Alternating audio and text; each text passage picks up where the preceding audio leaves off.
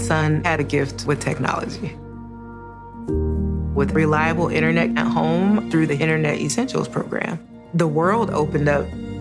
He's part of this next generation of young people who feel they can thrive.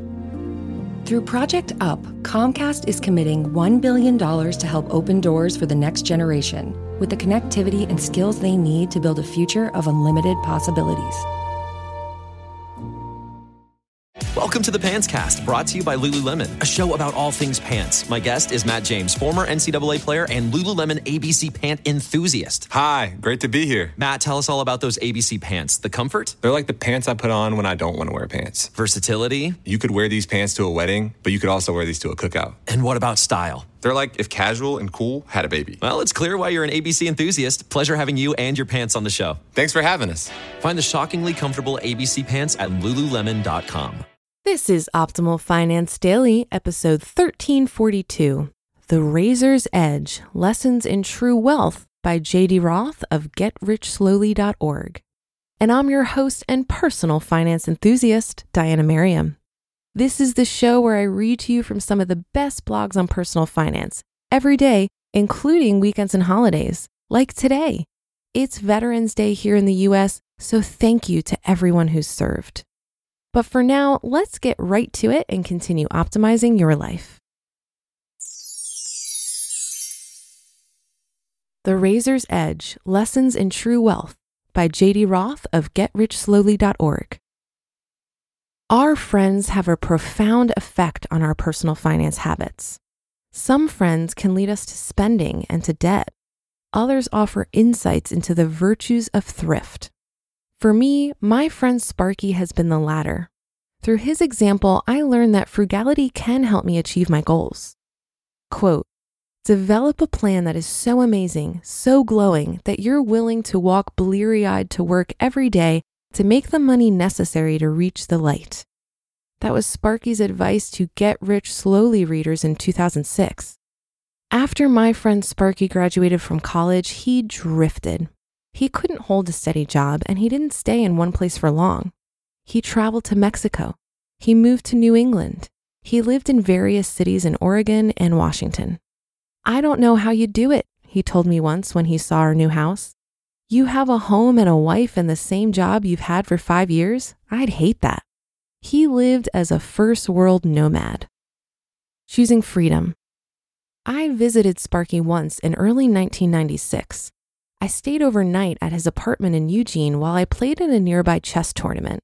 I was amazed by his Spartan lifestyle. He had no television. He had few books and little furniture. Most of what he owned had been purchased secondhand. His refrigerator was almost completely empty. In my memory, it contained only two items a carton of milk and a bottle of ketchup. Sparky's only indulgence seemed to be a collection of bootleg U2 CDs. How can you live like this? I asked him. Where's all your stuff? Sparky smiled at me. I don't need a lot of stuff, JD. The stuff is not important. To be honest, I don't know why you have so much stuff. How do you live like that? I didn't know what he meant at the time. To me, life was all about the stuff. I had hundreds of CDs and thousands of books. I had a TV, a stereo, a house, and a car. I wanted more. Sparky had none of these, but he had something I did not. Sparky had freedom. His frugal lifestyle allowed him to save and invest. I marveled at how he squirreled away his money. I didn't understand how he managed it. I made at least twice what he did, but he had money in the bank and I had none.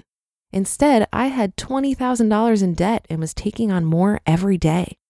For some reason, I could not see the connection between Sparky's thrifty lifestyle and his financial success. I couldn't see the connection between my own profligate ways and my mounting debt. I was blind. The Razor's Edge. During the summer of 1997, Sparky and I went for a hike. As we walked, we talked.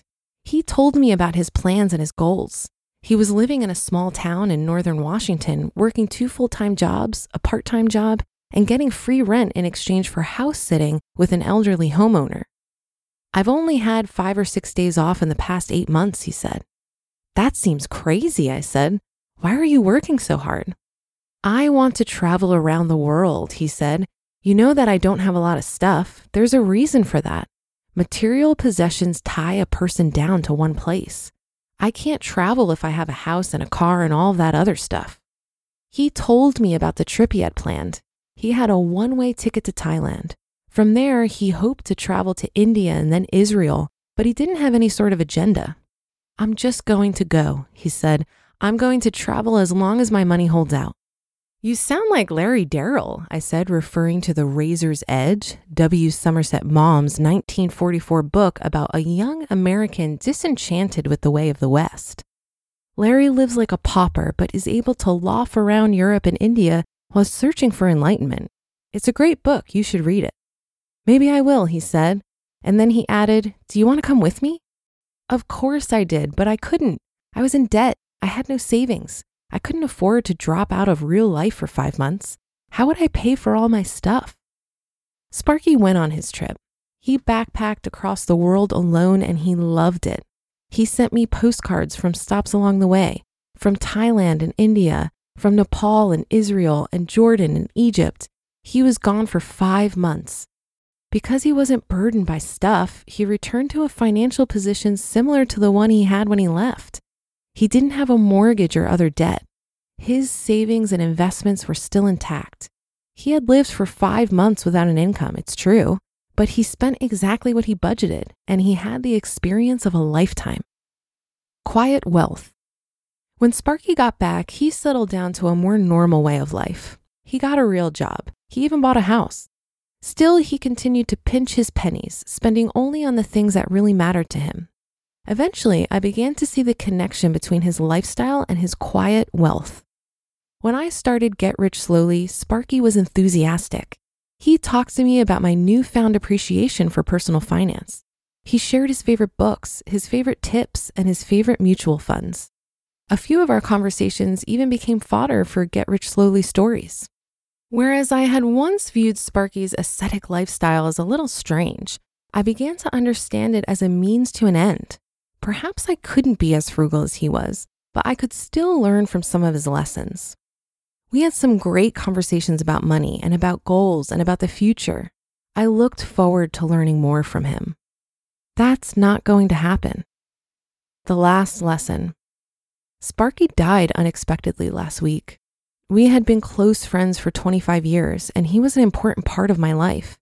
He challenged me, he believed in me more than I believed in myself. I cannot say that Sparky was without fault. Like anyone, he had his quirks. But on the whole, he was a positive influence in my life. And when it came to money, he was a shining example of how to live right. I'll never have the chance to learn from him again. Please, my friends, always remember that true wealth has nothing to do with money.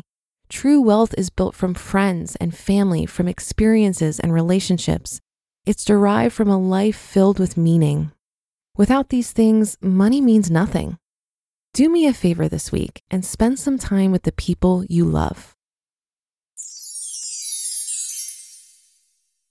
You just listened to the post titled The Razor's Edge Lessons in True Wealth by JD Roth of GetRichSlowly.org. It's no secret that something always comes up when you're running a small business. It's time to take the pain out of payroll benefits and HR and put the joy back in running your business with Gusto. Gusto's payroll and HR services can make it a little easier. Gusto was designed for you, the small business owner. They take the pain out of running a business, automatically calculating paychecks, filing payroll taxes, setting up open enrollment. Gusto does it all. Want more? Time tracking, health insurance, 401k, onboarding, commuter benefits, offer letters, access to HR experts. You get the idea. With Gusto, you can focus on the joy of running your business. It's super easy to set up and get started. And if you're moving from another provider, Gusto can transfer all your data for you. It's no surprise 94% of customers are likely to recommend Gusto. 94. Here's the best part. Because you're a listener, you get three months totally free. All you have to do is go to gusto.com slash OFD. Again, that's gusto.com slash OFD. I'm telling you, you're going to love Gusto.